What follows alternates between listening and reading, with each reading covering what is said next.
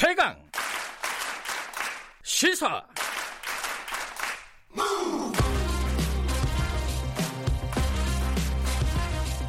지금 여러분께서는 김경래 기자의 최강 시사를 듣고 계십니다. 네, 크리스마스도 지났고 이제 며칠 안 남았습니다. 2019년. 막 마지막에 되면 연말이 되면 항상 나온 얘기가 뭐 예산 낭비 이런 얘기 많이 나옵니다. 정부에서 그 지자체에서 뭐 도로 같은 거 보도블록 막 갈고 이런 거 많이 보시잖아요. 요새는 그런 뉴스는 또 많이 안 나오더라고요. 이게 좀 식상한 뉴스라서 그런지. 근데 국회에서도 연말 되면은 이렇게 예산을 어, 좀 함부로 쓰고 어, 그런 경우가 많이 있다고 합니다. 우리가 잘 모르는 내용이죠. 이런 이런 국회 예산은 이 1년 동안 국회 개혁, 어, 국회 예산 투명성 이런 것들을 위해서 노력을 하신 분입니다. 녹색당의 하승수 공동위원장 모시고 이 문제 좀 얘기 좀 해보겠습니다. 안녕하세요. 네, 안녕하십니까. 예, 연말 얼마 안 남았습니다. 네. 국회가 연말이 되면 예산을 몰아서 쓴다. 이게 잘 이해는 안 돼요. 국회가 뭐 보도블록 까는 데도 아니고 어떤 데다가 이렇게 쓰는 거예요? 어, 뭐 국회의원들에게 배정이 된 예산이 있습니다. 그렇겠죠. 어, 그러니까 연봉 말고 1년에 한 9,800만 원 이상의 경비가 지원이 되는데요. 아, 1인당이요? 예, 1인당. 아, 꽤 많네요. 꽤 많습니다. 음. 예. 아주 뭐 소소하게 주요비 차량 유지비부터 해 가지고 네. 뭐 정책 활동에 필요한 경비까지 지원해 주는데요. 근데 이제 그런 지, 경비 중에 연말까지 안 쓰면 없어지는 게 있는 겁니다. 아하. 예. 그러면 안 쓰면 되는 거잖아요. 그러면 국고로 다시 가는 그렇죠. 거죠. 안 쓰면 뭐 어, 그냥 세금이 굳는 거죠. 네. 네. 근데 어디다가 써요, 보통? 근데 그 한도액이 정해져 있으면 한도액을 다 채우려고 음. 이제 연말에 막 몰아서 쓰는 겁니다. 그러니까 어디다 쓰는지가 잘 상상이 안 됐어요. 밥을 먹을 수는 없는 거 아니에요. 어, 그래서 이제 그 중에 특히 두 항목에 대해서 좀 조사를 어, 해봤는데요. 두, 두 예. 항목이 이제 정책 쪽에 쓰라고 만든 겁니다. 네. 그래서 정책 자료 발송료라는 게 있고요. 정책 자료 발송료. 발송료. 예, 예. 예. 이게 의원실당 평균 해가지고 1년에 한 469만 원 정도가 지원이 됩니다. 어, 네. 어, 이건 주로 이제 문자 발송이나 음. 아니면 뭐 우편 요금 이런 걸로 음. 쓰도록 되어 있고요. 발송료니까. 네. 그다음에 이제 정책 자료 발간 및 홍보물 유인비라고 이름은 좀 비슷한데 예. 이거는 발간하고 인쇄 이런 쪽에 예. 쓰는 건데요. 이거는 뭐 정책 자료집을 찍는다든지 뭐 의정 보고서를 찍는다든지 홈페이지를 유지 관리한다든지 음. 뭐 이런 용도로 쓰게 돼 있는데 이게 또 의원실당 올해 기준으로 1,200만 원 정도. 어, 그래요? 어, 한 의원실당 1,200만 원. 근데 이게 다 뭐냐면 한도액이 딱 정해져 있는 겁니다. 어, 얼마까지 쓸 수 있다. 네. 근데 이걸 이제 11월까지는 안 쓰시다가 아, 그래요? 12월에 몰아서 절반 이상을 12월에 몰아서 쓰고 있는 걸로. 국회가 이제 어 12월까지 투쟁하느라고 여러 가지 일 때문에 바빠서 이런 정책 관련된 일을 안 하다가 네. 12월에 몰아서 하는 경향이 좀 있다. 네, 네, 네. 근데 이런 거는 사실 국회 예산 같은 게 투명하게 공개가 잘 안 되잖아요. 네. 어떻게 확인하게 된 거예요? 어, 이게 정보 공개 청구를 했는데 네. 공개를 안 해서 법원에 소송까지 제기를 했습니다. 음흠. 그래서 이제 작년에 승소 판결을 받아가지고 네. 순차적으로 공개를 받았고요. 요 작업은 이제 시민단체들하고 뉴스타파 네. 계시는 뉴스타파에서 공동 작업을 해서 어, 자료를 공개를 받고 예. 이걸 이제 일종의 데이터베이스화를 한 겁니다. 그래서 음. 뉴스타파 홈페이지에 지금 공개가 돼 있는데요. 네. 근데 이 데이터베이스하고 공개받은 자료를 쭉 보다 보니까 좀 이상한 점을 발견한 겁니다. 어떤 점이요? 12월에 너무 많이 쓰고 있다.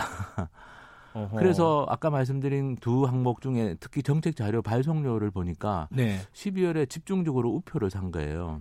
우표를 사요? 우표를 네. 아, 요새 우표를 사서 보내는 경우들도 그뭐 아. 한 의원실에서 예를 들면 500원짜리 우표를 만장 산 것도 있습니다. 어, 그럼 500만 원 아니에요? 예, 500만 원. 아니, 요새 이렇게 그 우편을 보낼 때좀 네. 많이 대량으로 발송할 때는 우표 그 소, 소위는 그냥 예. 우표 안 하고 우표가 필요가 없죠. 예, 그냥 예. 찍어서 보내잖아요. 우체국에 그냥 대량으로 예. 갖다 드리면 우체국에서 도장 찍어서 대량 발송을 해줍니다. 2, 30개만 들고 가도 그렇게 해주더라고요. 네, 그럼요. 그래서 우, 뭐 대량 발송하는 경우는 특히 국회의원은 또 대량 발송하면 할인을 해줘요. 우편 요금을. 아하, 그렇겠네요. 60% 이상. 어, 그래요? 예, 예. 음. 그래서 사실은 만약에 진짜 연말 12월에 뭐 의정 보고서든 정책 자료집이든 대량 발송을 했다면 우표를 살 이유가 하나도 없습니다. 우표를 어. 500만 원어치 사갖고 그럼 뭐에 썼다 그래요? 네. 그러니까 이제 의원실의 주장은 네. 우리가 이렇게 사놓고 오래 못 쓰고 내년에 넘겨서 썼다. 이런 식의 주장을 변명을 대부분 하는데요. 사갖고 책상에 갖고 있다가 네네. 이상한데요, 그건 좀. 아니 내년에도 똑같은 예산이 나오잖아요. 나오죠. 그걸로 하면 네. 되는데. 그러니까 뭐 아주 그냥 뭐 좀 큰 문제가 없는 경우라면 네. 이제 올해 500만 원 예산이 남았습니다. 네. 다못 썼어요. 예. 다못 써가지고 우표를 사놓고 그걸 내년에 에, 우표를 붙여서 발송을 했다. 음. 아, 또는 뭐 우체국에 갖다 줘서 그걸로 우편 요금을 대신 냈다. 이게 이제 뭐 그나마 괜찮은 경우인데 사실은 정말 나쁘게 마음 먹으면 네. 딴 데서도 사실 알 방법이 없는 겁니다.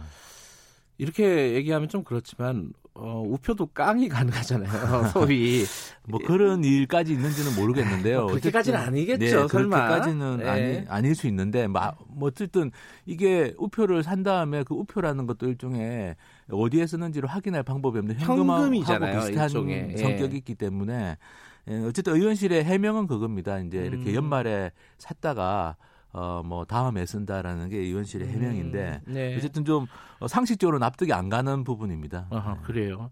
그러니까 그렇게 뭐 한두 군데가 아니라 꽤 여러 곳이 많은 의원실들이 그렇게 지금 마지막에 있습니다. 네. 우편 발송료를 몰아서 쓰거나 네. 심지어 어, 현금화 할 수 있는 우표를 대량으로 산다거나 네, 그렇습니다. 그리고 정말 놀라운 거는 예를 들면 523만 원이 배정이 됐다. 예. 정책 자료 발송료가. 예. 그럼 뒤에 이제 끝에 10, 원짜리까지도 있거든요. 예. 배정 한도액이. 아 그렇겠죠. 예, 예. 근데 10원짜리 우표까지 사서 다 그러니까 한마디로 말해서 아. 배정된 돈을 100%다 쓰는 10원짜리 우표까지요. 예, 사 가지고 아니, 알뜰하게 다 쓰시는 의원들도 있더라고요. 어떻게 네. 생각하면 알뜰한 건데 네. 국민 입장에서 자기들이 생각할 때는 알뜰한 거잖아요. 네. 나한테 배정된 돈은 일단 다 사용을 한다.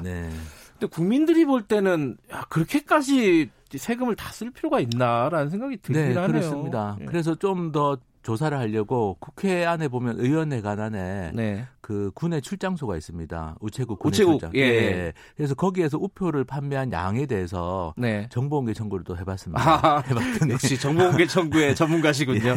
예. 했더니 어, 지난 4년 동안 한 148만 장, 그러니까 2015년부터 2018년까지 148만 장의 우표가 네. 그 출장소에서 발렸는데요. 그 중에 89만 장, 그러니까 60% 이상이 12월에 발렸습니다. 60% 이상이 12월에 팔렸어요. 그러니까, 예. 1, 월부터 12월까지 12달이 있는데, 예. 근데 그 우체국, 특이한 우체국입니다. 왜냐하면 제가 서울에 있는 우체국들을 다 정봉에 청구를 해봤는데, 네. 예, 유일하게 의원회관 안에 있는 우체국, 우체국만 12월 달에 그렇게 집중적으로 우표 판매량이 음. 증가하는 것으로 나왔습니다. 근데 12월 달에 연합장 같은 거 보내니까 그럴 수도 있는 거 아닌가라는 생각도 언뜻 들긴 해요. 네, 그 양이 아, 드리겠죠. 그걸로 설명하기에는 그 60%라는 예. 그 퍼센트를 설명을 못 한다. 평소에는 한 달에 몇천 장 팔리는데 예. 12월 달에 30만 장 이상이 팔리기도 하거든요. 그런 경우는 근데 이거는 저는 어, 그 국회 사무처에서 규정을 우표를 사지 못하게 하는 규정을 만드는 게 더 나을 것 같기도 해요.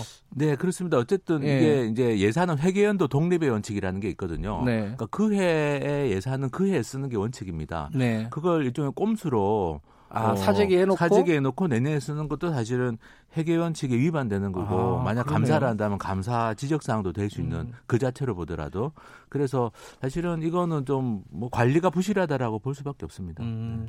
하긴 근데 감사를 국회 감사를 잘 못하죠.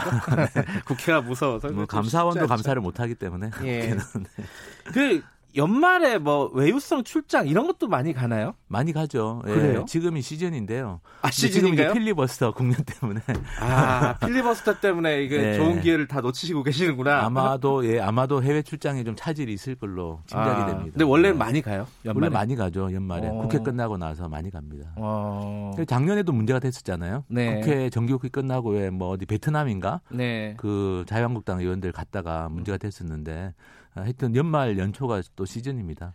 그 아까 우표 살 수 있는 돈이 지금 대략 한 400에서 500만 원 정도 된다 그랬잖아요. 1인당. 한도 의원실에 469만 예. 원 정도 됩니다. 그리고 뭐 홍보 유인물 요, 요런 거 어, 찍을 수 있는 인쇄비 같은 경우도 한 1,200만 원 되고. 네, 이게 1년에. 1인당 그렇다는 거고 네. 300명으로 곱하면은 몇십억이에요. 그죠? 그렇죠. 네. 어. 정책 자료 발송료가 1년에 한 12억 이상 사용되고요. 12억. 그다음에 어. 그 정책 자료 발간 및 홍보물 유인비가 1년에 36억 정도 사용됩니다. 그 정치자료 발간 이것도 연말에 많이 하나요? 네, 많이 합니다. 어. 어, 이정 보고서도 많이 찍고요. 음. 정책 자료집도 찍는데 좀 특이한 일을 하는 분들도 있습니다. 예를 들면 홈페이지를 뭐 연말에 갑자기 뭐 1,200만 원씩 들여서 만든다든지 뭐 아, 1,200만 원이 한도니까. 예, 예. 그런 경우들도 있습니다. 아니 이것도 사실은 요새 이메일로 보내고 인터넷으로 많이 하잖아요. 사실 의정 보고서라는 걸 만드는 것 자체가 저는 네. 이런 돈이 있기 때문에 국민 세금이 지원되기 때문에 만드는 거 아닌가라는 생각도 해봅니다. 이런 것 자체가 좀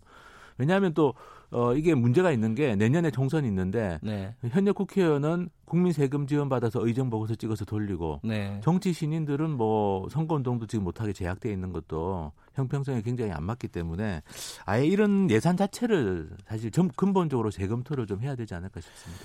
지금 한 1년, 1년도 넘었죠. 그 하성수 위원장께서 뭐 뉴스타파랑 같이도 하시고 네. 독자적으로도 하시고 이렇게 국회 예산을 좀 투명하게 써야 된다. 이런 어떤 활동들을 쭉 해오셨어요. 근데 좀 개선이 됐습니까? 어떻습니까? 어, 뭐 그래도 정보 공개가 좀 된다는 거. 아 예전에는 막 소송까지 가고 예, 이래야 되는데 소송까지 해야 되던 것들이 이제는 좀 정보 공개가 된다는 어, 건좀 변합니다. 예. 그래서 뭐 최근에 다른 언론들도 이렇게 뭐 이렇게 기획 보도 같은 것들을 하고 음, 계시는데요. KBS도 했어요 얼마 네, 전에. 얼마 예. 전에 예, 그게 다 이제 어쨌든 뭐 소송을 통해서 음. 판결을 받았기 때문에 판결 받은 부분은 좀 공개가 되는데요. 네. 근데 여전히 뭐 불투명 불투명하게 굉장히 많습니다. 그 1인당 지원되는 액이 지금 뭐 계산이 됩니까?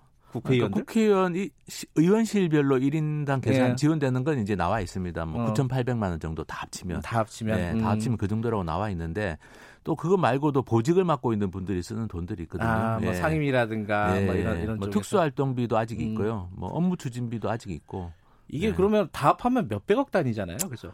예, 그렇죠. 뭐 음. 이런 식으로 쓸 수 있는 돈들은 뭐, 뭐 몇백억이 넘죠. 요거를 네. 투명하게 쓰겠다 이런 공약 같은 게 이번 총선에 좀 나와야 되는 거 아닙니까? 네, 나와야 되고요. 그리고 예. 뭐 항상 총선 때 나오는 게 국회의원 특권 폐지입니다. 그렇죠, 그렇죠. 특권 폐지는 안 되거든요. 그래서 이게 그냥 둘이 뭉실한 이야기가 아니라 네. 어, 지금 영국 같은 경우는 국회의원들의 돈 사용하는 거, 세금 사용만 감시하는 독립기구가 설치됐는데요. 음. 그 영어로 뭐 IPSA라고 하는 기관인데 네. 뭐 우리말로 하면 의회 독립 윤리국 비슷한 곳입니다. 음. 어, 그게 2009년에 설치가 됐는데 우리나라도 사실은 네. 그런 식의 좀 독립기구가 있어가지고 가지고 왜냐하면 국회는 감사원도 감사를 잘 못하기 때문에 네. 그런 식의 제도 개선책까지 나와야지 저는 뭐 개선이 되지. 네. 예, 그냥 뭐 총선 때 뭐 특검 폐지한다 그런 말은 뭐. 뭐 유권자들도 잘 아시다시피 네. 쉽게 믿을 수 없는 이야기라고 생각합니다. 예, 이번 총선 때 이런 거에 대해서 어, 기성 정당들이 어떤 공약을 내는지 유권자들은 한번 지켜봐야 될 것 같고요. 네. 시간이 없지만 한 말씀만 좀 드려야겠네요. 녹색당도 이번에 어, 총선에 나오시죠? 네, 참여하죠, 당연히. 네. 그 선거법이 바뀌는데 이뭐 뭐 연동형 비례대표제 이거 네. 어떻게 보십니까? 이 지금 상황 지금 통과되려고 하는 법안은 뭐 적절하다고 보세요? 녹색당 입장에서 준소정당 입장에서 아, 그 녹색당은 이제 전면 비례대표제가 아, 그러니까 100% 비례대표제가 음. 저기 강령에 나와 있습니다. 음. 근데 이번에 게한 비례성이라는 측면에서 보면 한 40에서 50% 정도, 음. 어, 그러니까 반쪽짜리도 안 되는 거라서 뭐 내용적으로는 굉장히 좀 문제가 있고 아쉽다고 생각하지만 뭐 지금 선거제도가 빵점이기 때문에 아. 빵점보다는 좀 낫다. 조금 낫다. 네. 그 비례 한국당 혹시 또 비례 민주당 이런 거 나오면은 녹색당 입장에서는 비례 연동제 하는 거 아무 소용 없이 이렇게 되는 거 아니에요 혹시? 네, 근데 그런 정당이 다 헌법에 완전히 정면으로 반하는 정당입니다. 아. 위헌 정당입니다. 음. 어, 헌법에는 정당의 조직과 활동이 민주적이어야 된다고 돼 있는데 위성 정당이라는 건 아. 누가 이렇게 조종하는 아바타 정당이잖아요. 예. 네, 그런 정당은 설사 생긴다면 해산시키는 게 저는 맞다고 보고요. 어, 방금 그 말씀을 제가 기성정당 쪽 연결해서 네. 인터뷰할 네. 일 있으면 한번 물어보도록 하겠습니다. 네네. 어떻게 네. 생각하시는지. 네네. 오늘 그 얘기 조금 더 하고 싶은데 다음에 다음 기회에 하죠. 뭐. 네. 고맙습니다. 네, 감사합니다. 네, 녹색당 하승수 공동위원장이었습니다.